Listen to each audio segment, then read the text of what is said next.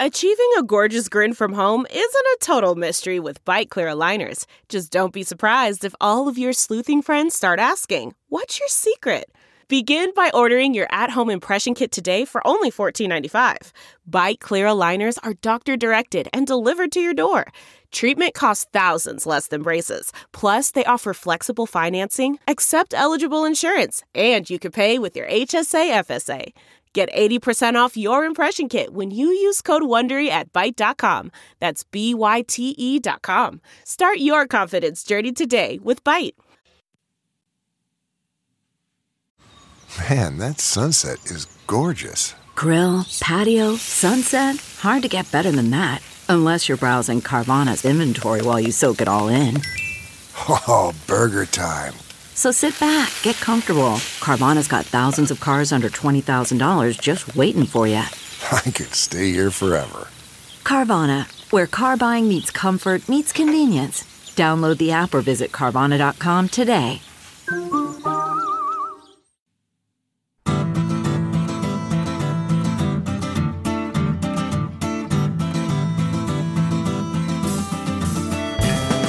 Welcome to this special edition of the Sinica Podcast, recording live from the Hong Kong International Literary Festival. The Sinica Podcast is produced in partnership with SupChina. Visit supchina.com and subscribe to our Access newsletter for a feast of business, political, and cultural news about a nation that is reshaping the world. I'm Kaiser Kuo, and I'm joined, of course, by Jeremy Goldkorn, editor in chief of SupChina, and a man who's pretty sure he can still secure an appointment with the Trump administration with just a couple of more firing efforts. I mean, yeah, who knows? Uh, he'll be in office for just a couple of weeks, but that's good enough, right? Jeremy, speak to people, won't you? The revolving yes. door will still be there. Kaiser, you're still so confident that American democracy is going to hold up, you know? Actually, I'm, I'm, I'm not well, we're, thrilled to be talking to two old friends of ours from Beijing, Pallavi Aiyar and Ananth Krishnan, both of whom spent much of their professional lives reporting from Beijing and are some of the most astute observers of contemporary China who I know, and uh, especially good when it comes to offering insightful comparisons to Asia's other colossus, its neighbor across the Himalayas. The multi-talented Pallavi Aiyar has written a lot on China. Smoke and Mirrors, her debut work published in 2008, is a fantastic book that combines reportage, memoir, and travelogue and is liberally sprinkled with astute observations, often hysterically funny, uh, about Beijing uh, and China and her adventures uh, in the space between India and China. Uh, has also written a novel called Chinese Whiskers, which is about the adventures of two cats named Soybean and Tofu who live in a traditional courtyard house in 21st century Beijing. Her book Choked from 2016 is about air pollution and uh, air pollution in, in Beijing and New Delhi, two of the world's mo- most polluted cities, or they were at the time in any case. Now I believe it's actually uh, San Francisco after a, a summer of wildfires. but it was very funny to see Californians uh, uh checking the AQI every day for people who've lived in Delhi or Beijing. Anyway, along the way, Pallavi also wrote the Lonely Planet Guide, China for the Indian Traveler uh, and most recently, she edited a volume of prose, poetry, and polemic called A Thousand Cranes for India. Ananth Krishnan has been on our program many times now, usually alas for some flare up on the Sino-Indian border, which he's got to explain and walk through the whole damned history of the McMahon Line and the LAC and the 62 Sino-Indian War. Uh, but today we're going to spare him all of that. Ananth was China Bureau Chief for The Hindu and Associate Editor for India Today in Beijing. He left China in 2018 after nearly a decade there. He was a Brookings India Fellow and is now back at The Hindu. His debut book is called India's China Challenge, A Journey Through China's Rise and what it means for India. So today we're not going to be talking about the specifics of conflict in Ladakh or the Doklam Plateau, uh, but instead we're going to talk about some of the big picture questions uh, about popular understanding and misunderstanding going in both directions. So uh, let's dive in. Um, Ananth, you've talked about uh, both the curiosity about China in India and the lack of information about China that you encounter among your compatriots. What is the barrier? If your compatriots are curious, what stops them from being well informed on China? Well, uh, first of all, thank you, uh, Kaiser, Jeremy, and great to see you, Pallavi. And thanks to everyone at the Hong Kong Literature Fest. I think all of us are pretty bummed that we couldn't be there in, in person. but it's uh, great to be part of this event uh, virtually. Um, I think it's it's an interesting question, uh, Jeremy. I think if I can use the media as one example, I think the fact that uh, you and Kaiser are in conversation with uh, I just did a, a, back of the envelope calculation that you are currently speaking with 20% of the entire Indian press corps that's served in Beijing in the last 20 years tells you that it tells you that uh, how underinvested we've been in uh, covering the country. I think that uh, part of it is that I think the media in India is really uh, domestic driven in so many ways. I mean, in, it is understandable in one sense because there's so many stories to cover in this country. But at the same time, I think there's been a, a history of, of really not paying attention and I think it's inexcusable, especially when, when China is concerned, because uh, I don't think there's a more important relationship, uh, whether in a, in a good way or a bad way. And I think this year has reminded us of, of that, both in terms of uh, the pandemic and the boundary crisis as well. I think part of it is just how the media in India functions. Uh, I think in the last few years, uh, even when it comes to domestic news, there's been a really worrying trend of opinion replacing reportage. Uh, people aren't sending reporters into the field even in India. Uh, so I think it's not just a China problem. But I think uh, in China, of course, the language is another barrier. Uh, I think uh, uh, Pallavi was really an exception in, in being a, a fluent Mandarin speaking correspondent who, who was there at the, at, at the time of the Olympics. Uh, and I think she would attest to the fact that Indian media organizations don't train their reporters in language before sending, sending them out. It's something that you have to do on your own initiative and your own time. Uh, it really is a mindset problem. And it's something that I really lament in the book. Uh, and uh, I'm not holding my breath for it to change, uh, uh, since I think it's a broader structural problem and not China specific. But it, but it's something that really uh, worries me, Jeremy.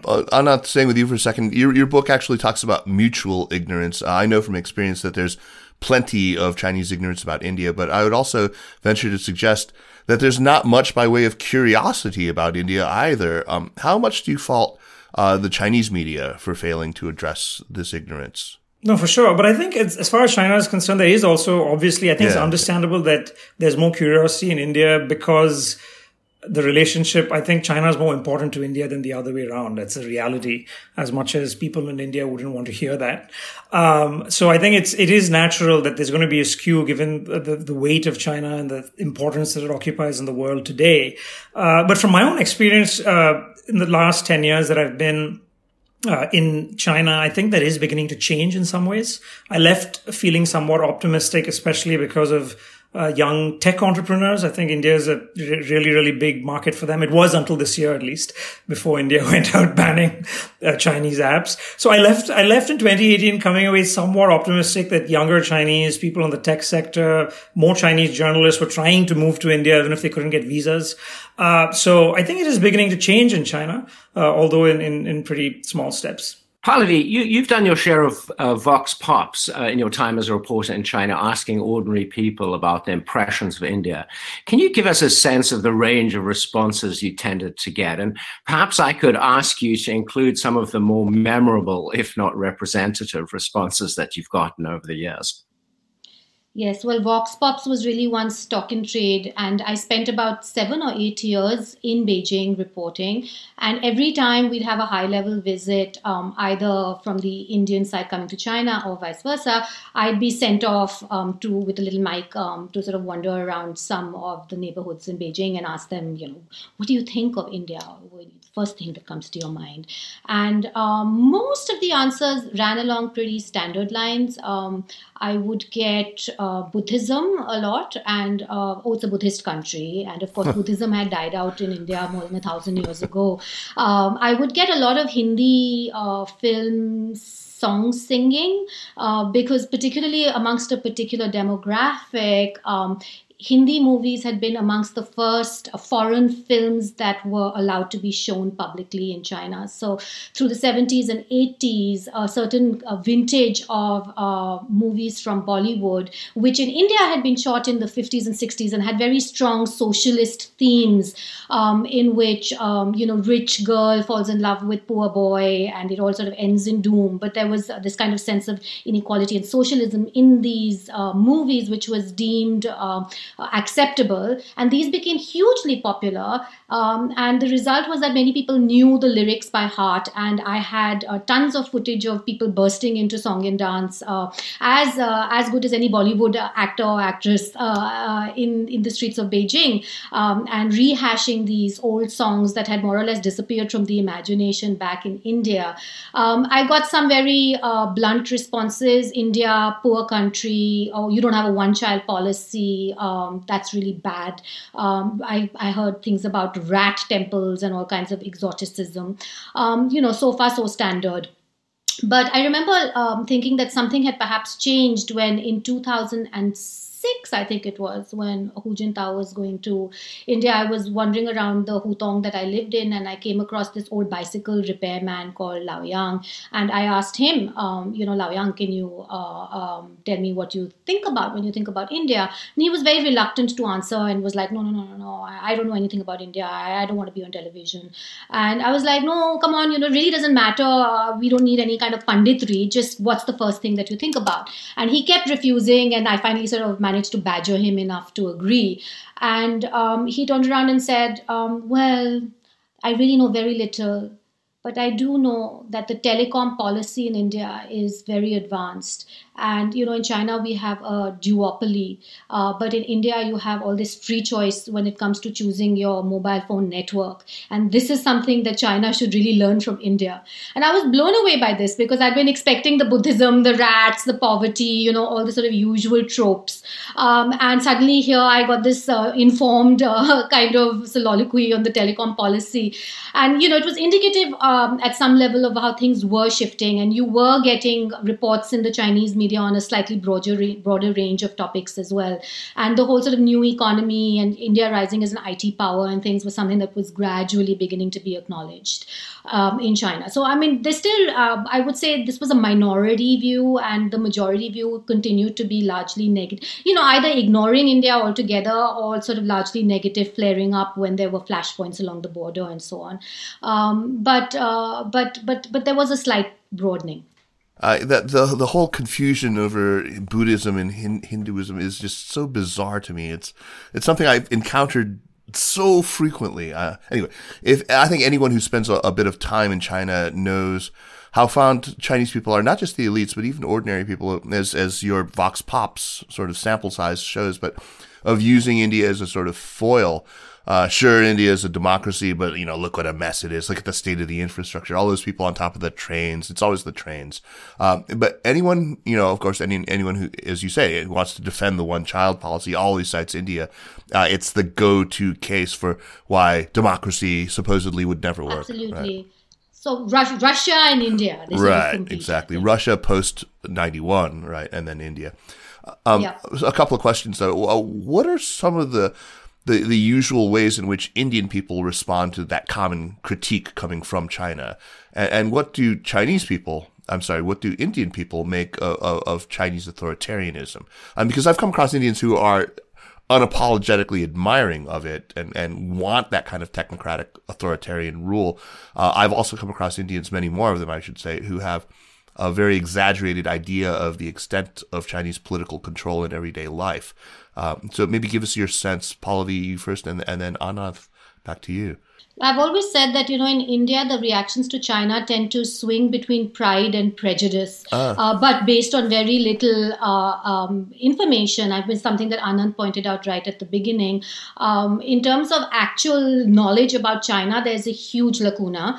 Um, uh, I, I hadn't jumped in on the very first question, but just to point out that when I moved to Beijing in 2002, I was one of only two journalists that was covering this whole rise of China at a point when the combined population populations of the two countries was, you know, about a third of the world's population.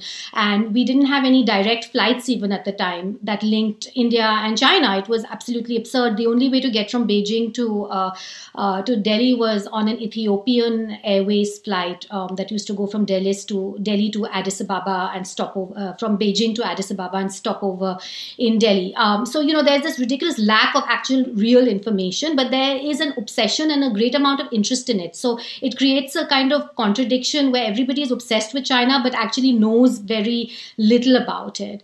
Um, uh, on the Pride and Prejudice, I mean, at, on the one hand, I think you've got uh, you know middle class Indians that are just drooling at the idea of India transforming itself into China, and China has very much become the benchmark because it's also quite accessible. So when they think about what their idea of an ideal city would be, what they would want cities like Delhi and Mumbai to be transformed into, what they're looking at is Shanghai, you know, uh, because it's it's it's something that's um, that's so modern and uh, glittering and feeds into all their fantasies of sort of beggar-free, pothole-free cities. Uh, but at the same time, it's something that's that's that's relatively close. I mean, if China can do it, we can do it. It's not like saying let's transform Mumbai into New York or into London. Um, certainly, amongst the business classes and industrialists, there is a kind of envy of uh, the lack of problems supposedly that exist in China with disciplining labor, and uh, I, some very unsavory sentiments I've come across, including you know, oh, if only India could be like China, because you know, people these labor they only really understand the stick, the danda. What they really want is someone to kind of beat them, and you know, then all our problems would be solved.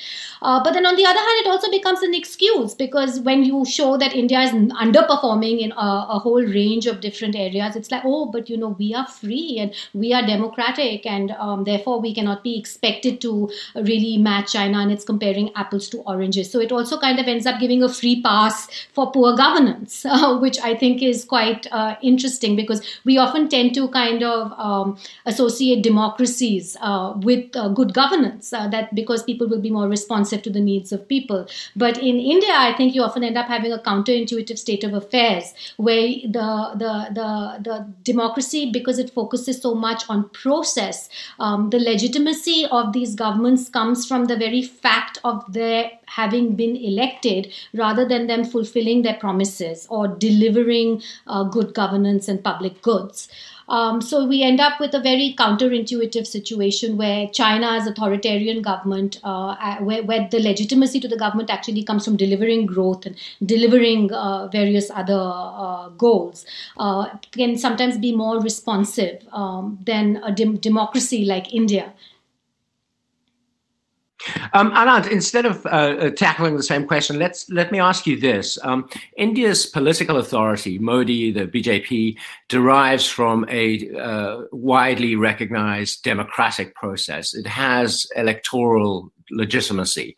Um, some say that China's, on the other hand, the Chinese government, the Chinese Communist Party, their legitimacy derives from actually getting things done. That China's leadership has uh, performance legitimacy, uh, and they said, often. Yeah uh, yeah, often used this argument. I mean, there's a one of the more trollish of the um, uh, uh, Chinese state media journalists. Whenever China gets criticized on Twitter, often replies with a, simple tweet saying "high-speed trains," um, which kind of sums things up. Um, uh, so, how does this idea?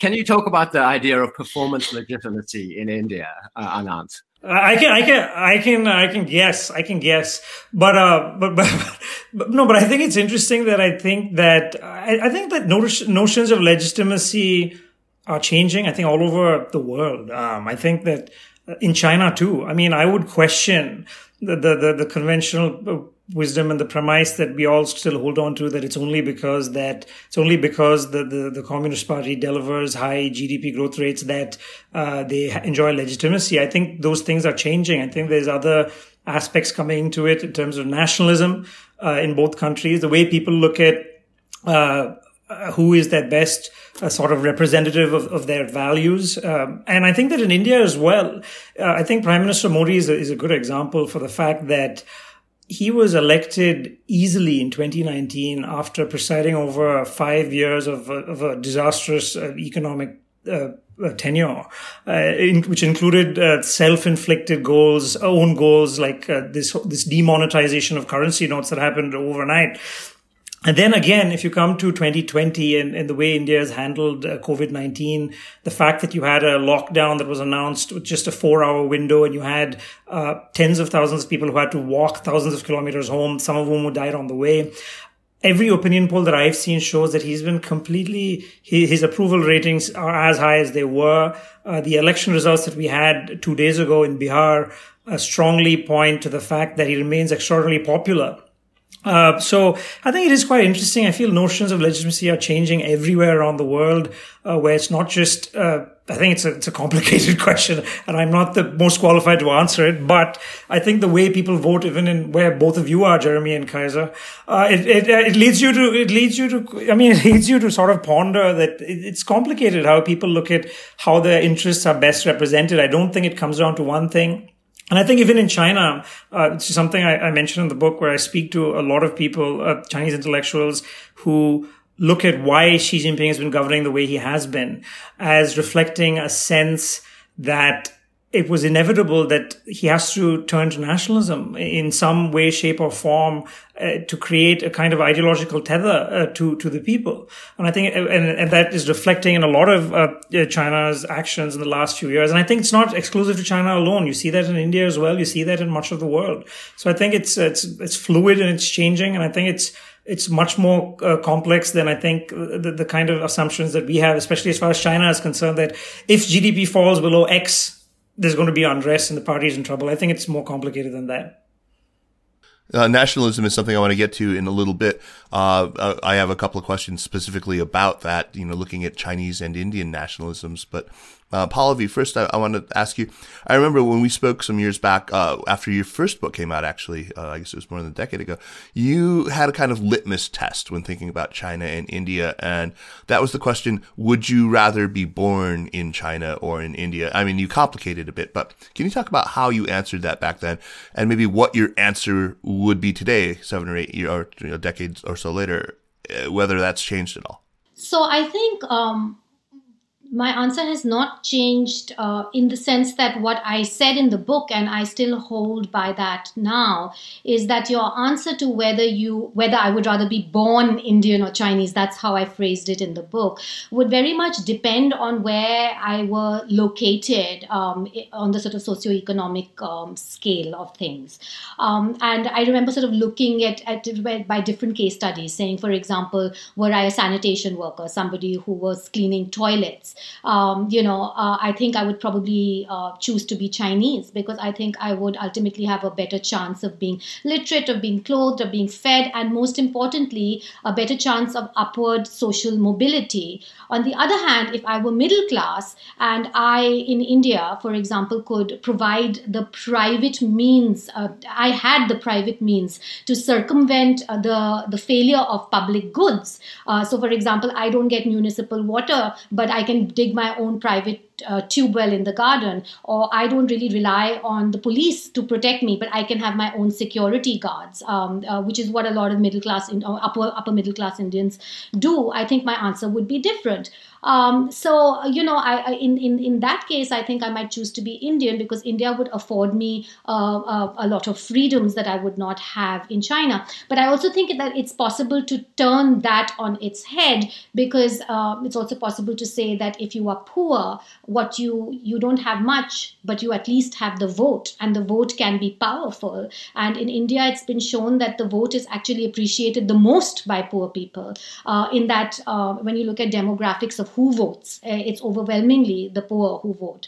Um, because in some ways, you know, that's what they have. That's the power that they have to force the government to protect them in some way. Uh, you can't have these kind of slum clearance projects that you do in China. You can't just, you know, over overnight have people uh, move, move, move away.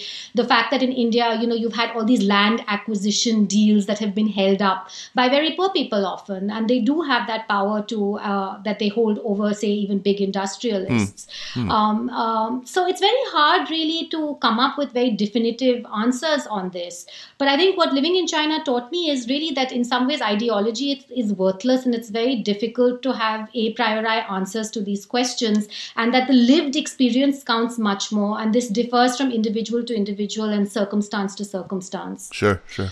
So I think um, on average, probably um, Indian, you know, a Chinese is better off in terms of the standards of living and also on the Human Development Index. And this is something to keep in mind. So if you're looking at nutrition, maternal mortality, female literacy, all of those things, you know, you're probably better off in China.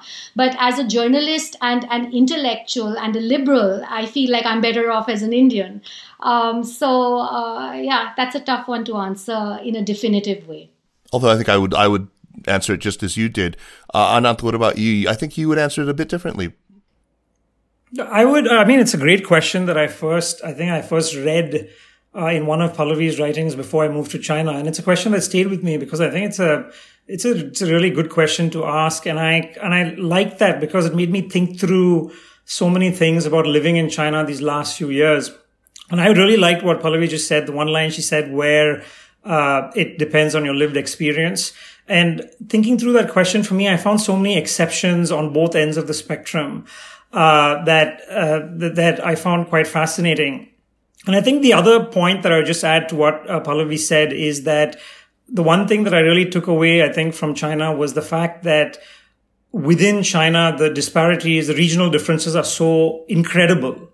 Uh, and that applies to India too.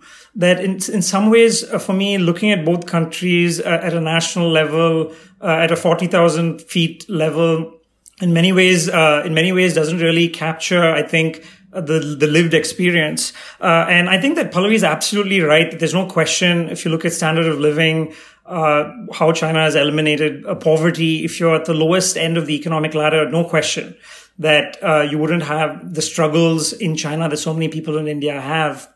But I think that if you bring in issues of identity, it gets a little more complicated. Uh, mm. as well as uh, the, the, regional disparities. For example, uh, I mean, the easy example to think of is if you're a poor Muslim, uh, would you, uh, would you, if you were in a southern Indian state or, or Kerala, where I live in Tamil Nadu, vis-a-vis Xinjiang, I think it would be a it would be a no-brainer for many people. And right. I think at the other end of the spectrum as well, I would agree with Pallavi that as an Indian, if I was moderately well off, I think you would say India because you cherish these institutions that we're used to, uh, whether it's a free press or whether it's a judiciary. So I would think that I'd say a moderately well-off Indian would choose India, but a moderately well-off Chinese would choose China because they would, they would emphasize different values. And I don't think they would look at India as a place where uh, they would like to move. But what I would say where they would both agree on is uh, a moderately well-off Indian and Chinese. If you gave them the choice, they'd probably choose the US or the UK. That's what I would say that, that probably applies to quite quite a lot of the world.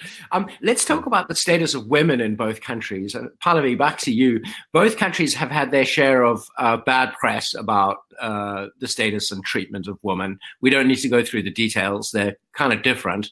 Uh, but both countries can also hold up examples of women who made it. Two heads of state in India's case, and in China's, quite a number of billionaires, even though women are appallingly underrepresented in government. Um, but maybe we can use the same question about where you'd rather be born. Uh, you know, which country would you rather be born in as a woman? Ananth doesn't get to answer this one though. Only. why not? Why not? These days, gender is very fluid. No, but uh, I, I, was talking oh. about. Um, yeah, I think in um, I was. I think the one thing that really struck me when I moved to China was how I found them very empowered, and this was coming from a situation when everything I had read about China before moving to China would have led me to think the opposite because I was very used to hearing about the kind of uh, the you know foot binding and the deep patriarchy in China and and so on. Um, and uh, but I think the thing that struck me the most was just the physical difference in how women in Chinese cities occupied space compared to uh, women in India and Indian cities. And you know, I was so used to like for example in Delhi or whatever, just when you're walking on the streets, uh, ending up sort of looking down a lot of the time because you don't want to make eye contact with people because it's almost like you will invite uh, what we very quaintly in India call eve teasing, yeah, which essentially means people whistling, passing comments, you know, but it gets worse. It can end up with groping and things like that as well. And, you know, just the fact that Chinese women were sort of unapologetic about the fact that there they were out in public and they expanded and they, um, they wore the clothes they wanted to wear. And you could see just in the body language a kind of confidence that you do not see in India. Uh, that made me wonder about all of these, uh, you know, comparisons and the fact that I'd heard about how oppressed and depressed um, Chinese women were, and just seeing the kinds of jobs that they did. Of the fact that uh, you know you had women taxi drivers, I, I encountered women bus drivers, women conductors.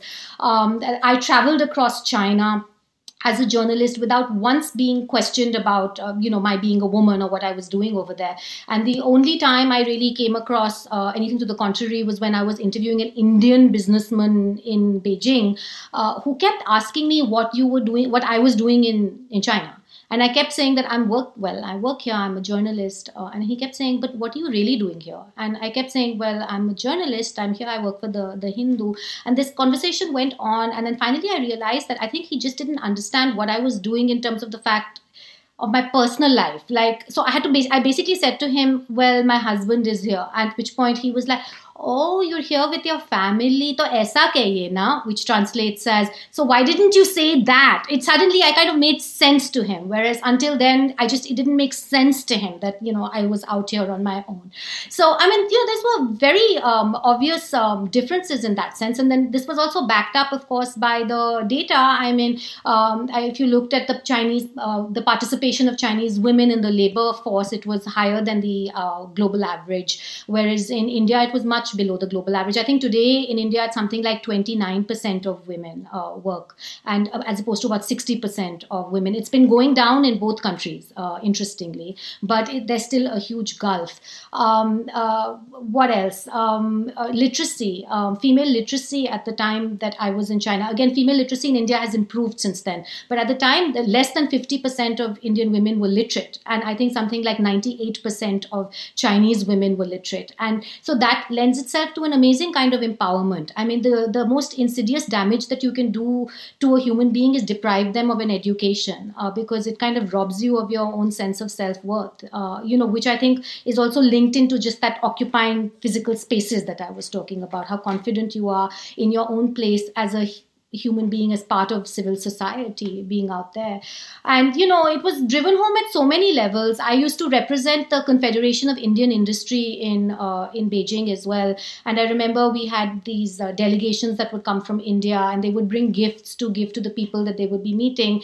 And uh, cii as the organization would call was always sending gifts of ties of ties. And then we would meet with women. And they were like oh my god uh, and i remember emergency phone calls back saying we need something else. We we can't just have ties. But these were just like the kind of underlying uh, you know assumptions that you often came across.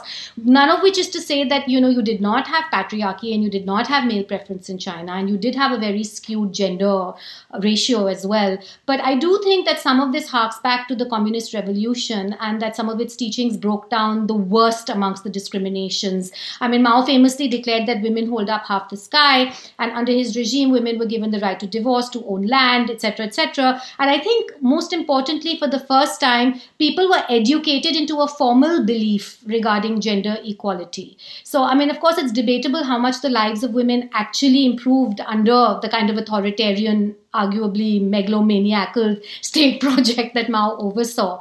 And obviously, the Communist Party's boosting of female labor force participation was a utilitarian endeavor that was aimed at increasing national productivity rather than expanding women's choices. And, you know, today, women's choices very coercive. And today, women's choices also remain uh, depressed um, in, in, in, in China. But I do think that, you know, people were educated into this formal belief regarding gender equality. And like in, um, uh, and so like in other aspects, the fact that China had a revolution meant that it broke more strongly with its kind of feudal patriarchal past than India did. And, um, and, and, and yeah, I think uh, some of what we see in gender is very evident.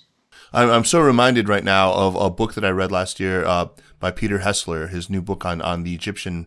Uh, on the Arab Spring experience and um, how he he talks about really the incompleteness of the Egyptian revolution, the lack of of of a revolution, uh, and is constantly you know uh, talking about China as sort of the foil there, and it, it really resonates with what you've just said. Earlier, you, you, talked about social mobility, upward social mobility, and how you would sort of chalk that up in China's column as as being better uh, a lot of I mean, it, it, we, we inevitably have to talk about caste. It's a sensitive topic, obviously, when it comes to any discussion about India.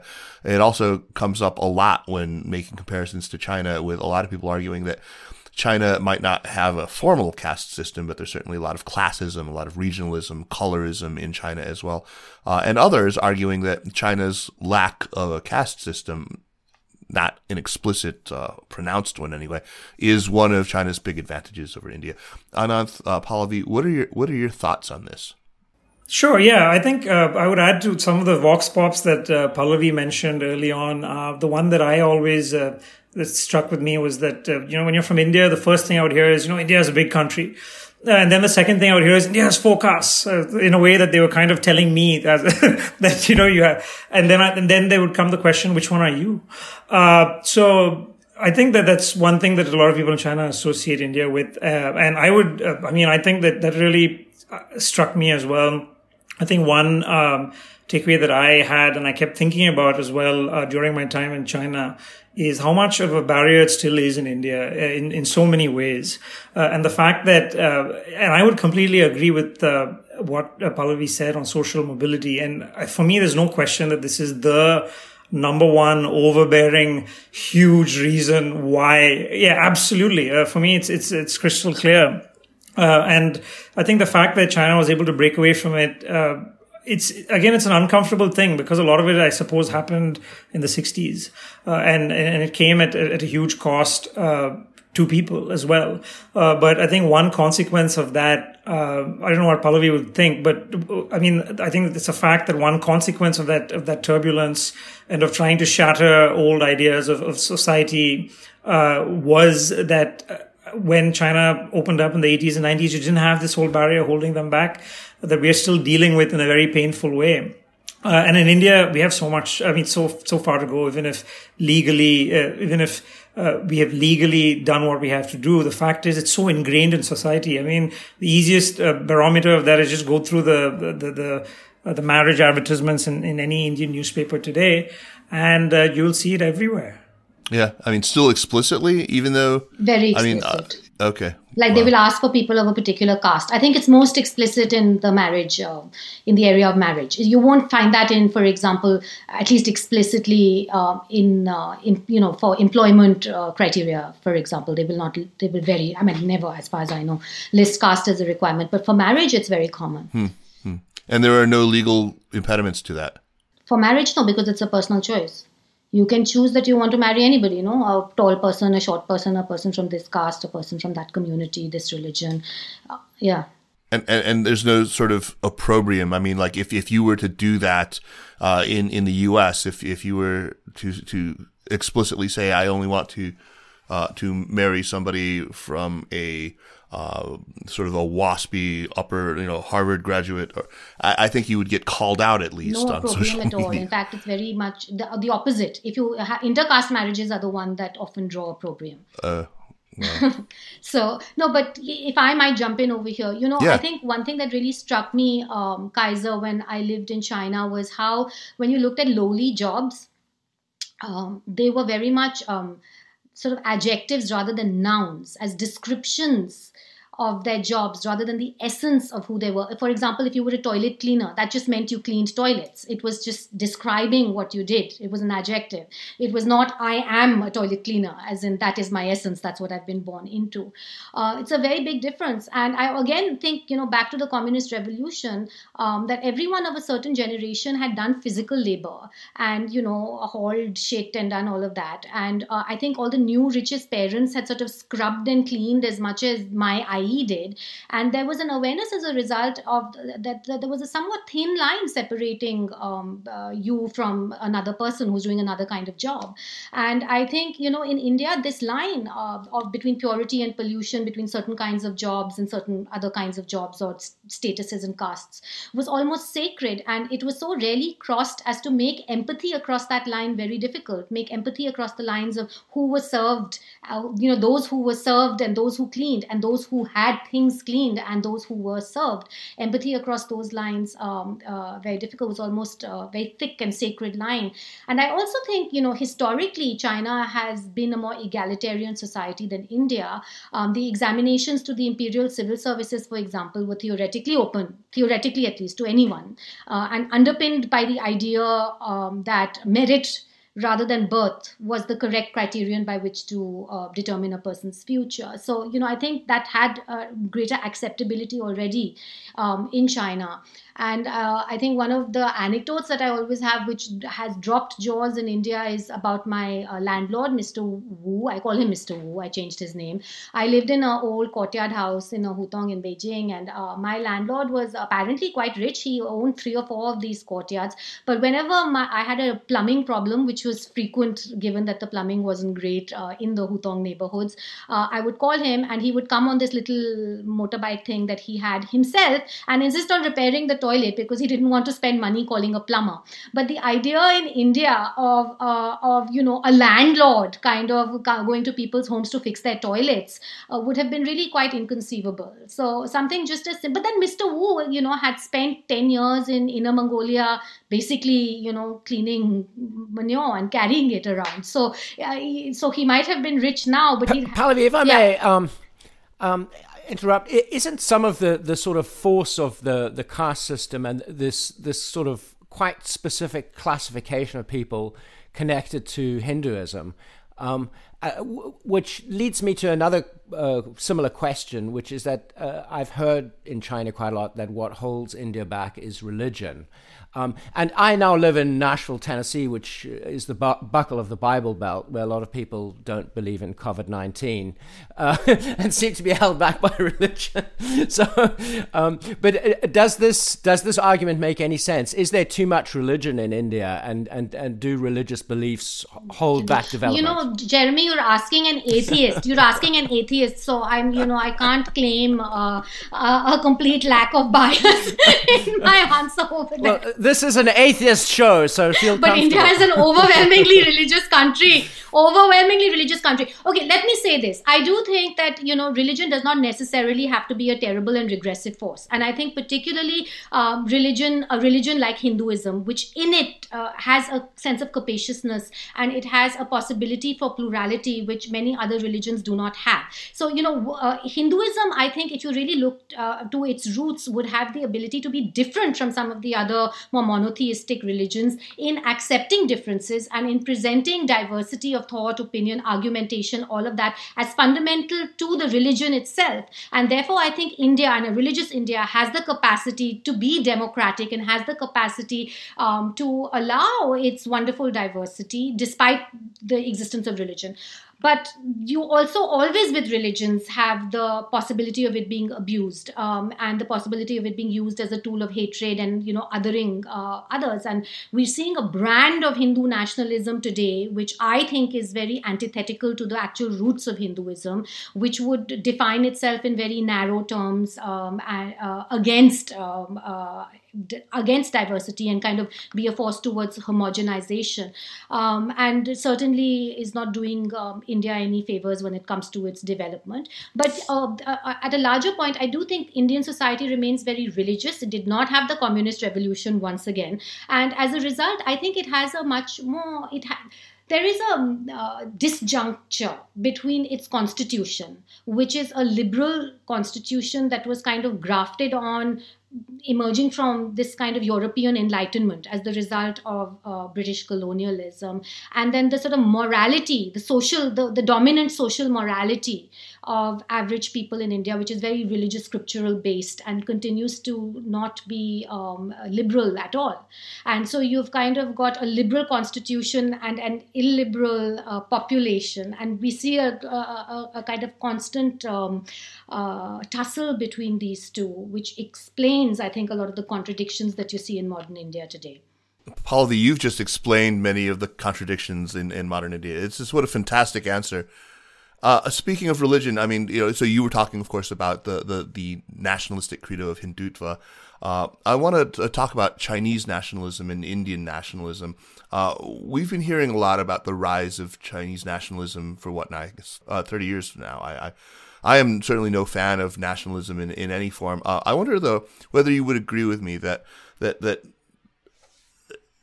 Chinese nationalism, which doesn't have a religious core around which it can cohere, uh, which doesn't have either a, kind of specific ethnic or religious hatred, uh, a, a kind of othering of, of, of people, uh, and you know making of an enemy, it, it just maybe lacks the virulence of of Hindutva.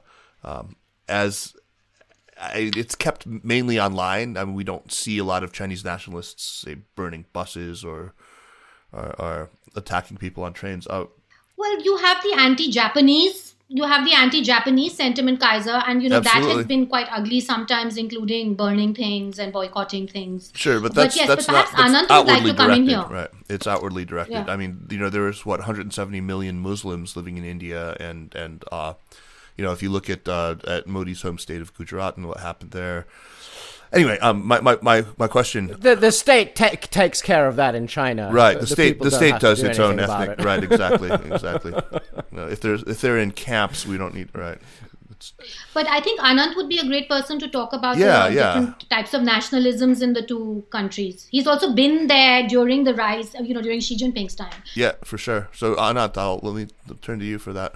Yeah, um, you know, I think that Perhaps, I don't know, one thing that I would suggest, Kaiser, is probably just the different political systems. The fact that in India there's so, so many avenues for expression of these sentiments which are, are limited in China. But more than that, I think even, uh, I think the coming back to the caste and religion question, I think you asked the question if, if this religion, if religion is holding India back. I'd say more than that, I'd say it's the politics that's holding India back because the political system needs uh, caste identities uh, it needs religious identities. It thrives on that.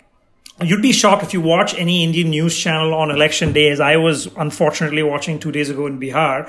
It's open that X party will field X candidate in a particular constituency just because of the caste arithmetic. It happens in every election and it's open. And, and so political parties need to keep those identities alive and going. It's in their interest to do that. So I, I look at it as a political problem completely even with the Hinduism and the redefinition of Hinduism that's going on in India. As Pallavi said, I grew up uh, familiar to a different kind of Hinduism, which she, she kind of uh, encapsulated in terms of being liberal, uh, in terms of having this plethora of gods. You choose which one that you liked uh, for any reason. Um, there was no official textbook. There is no official textbook. But there's been a move to change all of that because having a religion that's so flexible is no good if it comes to mobilizing people. Uh, it doesn't it doesn't serve uh, doesn't serve a political use. So I think that it's the politics that's driving this sort of regressive interpretations of caste and religion in India more than anything else. Uh, and for me, that's that's what's terribly unfortunate. Uh, and in terms of uh, comparing the two, I think they're quite similar in many ways. Uh, even if you don't have the religious component, there is a kind of ethnic component, I would say. Uh, I think the fact that there are some similar strands that I find so striking when I'm in India uh, and some of the online reactions that you see in India remind me so much of what I would see in China as well, in terms of their similar disdain for, for example, uh, journalists, especially if, you, if you're, if you're from the New York Times, I think you have an equal number of uh, critics in India and in China. The idea that uh, the idea that both countries are these unique civilizational states uh, who've been oppressed by the rest of the world and they and they aren't given their due. Uh, the sense of resentment uh, that's driving this uh, impulse in both countries. So I see a lot of similarities actually, which is which isn't a, which isn't a good thing because when it comes to the relationship it just makes things uh, so much harder when you in, in, dealing with so many of the legacy issues uh, than it was even 15 20 years ago. I think the window is passed for, unfortunately i think the window is passed uh, for india and china to resolve some of those issues. So it leaves me quite pessimistic in, in the way things are going because it just becomes so much harder to deal with these things uh, than it was in the past when there's so much of sentiment now magnified by things like social media so, um, if we can bring it back to uh, the narcissistic country in which uh, um, Kaiser and I live, uh, the US election saw the first woman, the first black person, and the first person of Indian her- uh, heritage get elected to the vice presidency the region of Tamil Nadu, where Kamala Harris's mother is originally from, has been celebrating her and claiming her as one of their own. Um, Pallavi, I, you remarked to us when we were preparing for this conversation that the very same people s- celebrating Kamala Harris also decried Sonia Gandhi, who was not born to an Indian family but was naturalized. Uh, as uh, she was Italian. Uh, can you explain this uh, contradiction, or does it, def- or does it just defy explanation? Yeah, yeah, this is, I'm not sure I can explain it. I'm not sure I can explain it, but I can elaborate on it. Uh, it's uh, it's certainly uh, you know one um, of these great Indian hypocrisies uh, where we have a tendency to always claim Indians abroad as our own when they do great things. Yeah. So the moment an Indian becomes vice president of uh, some country, not some country of, of, the United States of America, you know, wins the Booker Prize, gets the Nobel Prize, suddenly it's like rah rah. Indian Sound familiar? Prize. Chinese do the same thing. Indian becomes vice president Indian. You know, the Indian is kind of stretched, uh, stressed up front and center.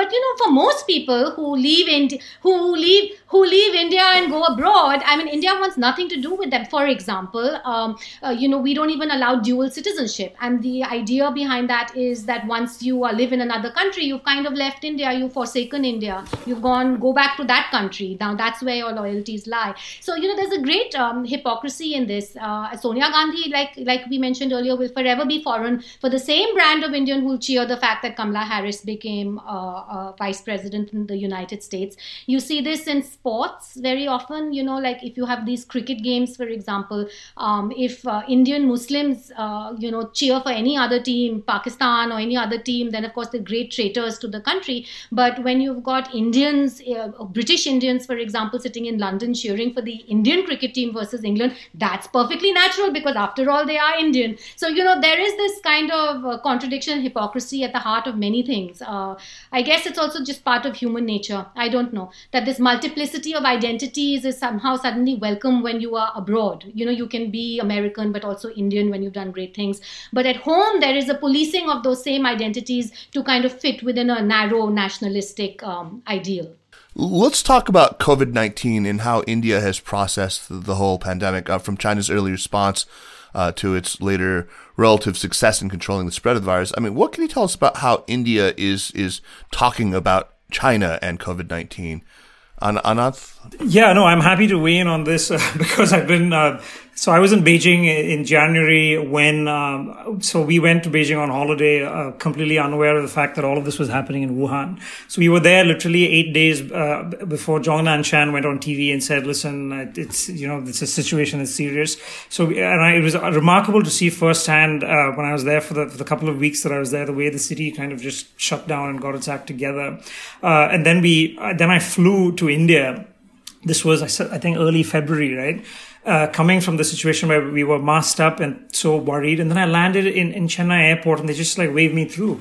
Uh, and uh, no one even bothered to check my temperature. I was like, can you please check my temperature and, and write it down because I didn't want to have an issue later. But then it, it seemed that no one was bothered until uh, February, March because there was this, I think similar to the US, for some reason there was this notion that this kind of stuff happens over there. Uh, and it's not going to happen in India for whatever reason. Uh, and the funny thing is that uh, obviously, I think for China, it's been kind of like a, as you say in football, a game of two halves, where the first part of it was botched completely in Wuhan, no doubt about that. Uh, I think through December and January, but the fact that uh, I think since March. Uh, that they've been able to get it under control at home. Nobody here believes that. No one where I'm sitting in India believes that uh, you know local transmission in China is under control. Uh, and I think that uh, when I mention to people that I'm supposed to go back to Beijing, people are like, "Are you crazy? Why would you go back there?" Uh, people here, I think the majority of people here believe that there's a huge outbreak going on in China at this very moment that's being suppressed. So I think that people have been very skeptical right from the uh, get go of uh, how China has dealt with it. Uh, which which I found uh, quite interesting, and to me, it kind of hints at the larger mistrust that people have, which I think is it's historical. I think it goes back to, to the 60s. Is is what I argue in the book that unless you come to terms with with the history, this is going to repeat itself. Because I think there's the gut reflects. I think for many people in India is if something is happening in China, it's probably not true, uh, and, and, don't believe it. Uh, but I think on the flip side of that is. Uh, I don't know. I think it's the same question people in the US are asking. If we were paying attention to what was happening there in January, would we have reacted better? I mean, even if China did suppress uh, their handling of the outbreak uh, in December and early January, I mean, when a country of 1.4 billion people locks down as they did in January 23rd, surely that's a sign that something big is happening, but people weren't paying attention to it. Uh, and, and, to me, it really said a lot about how we how we look at China as well. Same problem over here in the United States, I have to say. Um, uh, Ananth, you've said before uh, that you think this year, 2020, this annus horribilis for pretty much everyone around the globe will will. Uh, but uh, as far as the India-China relationship, you think it will go down as a major inflection point. Uh, that it marks uh, the beginning of a, a, much more confrontational relationship driven by nationalism and other forces. Can you talk about what's driving the decline? No, I believe that, Jeremy, and I think that when you look back at the relationship, uh, I mean, some of the years that really uh, come to mind are the war in '62, the the normalization that began in 1988, uh, and I mean, some of the people that I know who've been following this relationship in India for decades uh, believe very strongly that 2020 is going to go down in the relationship as one such year.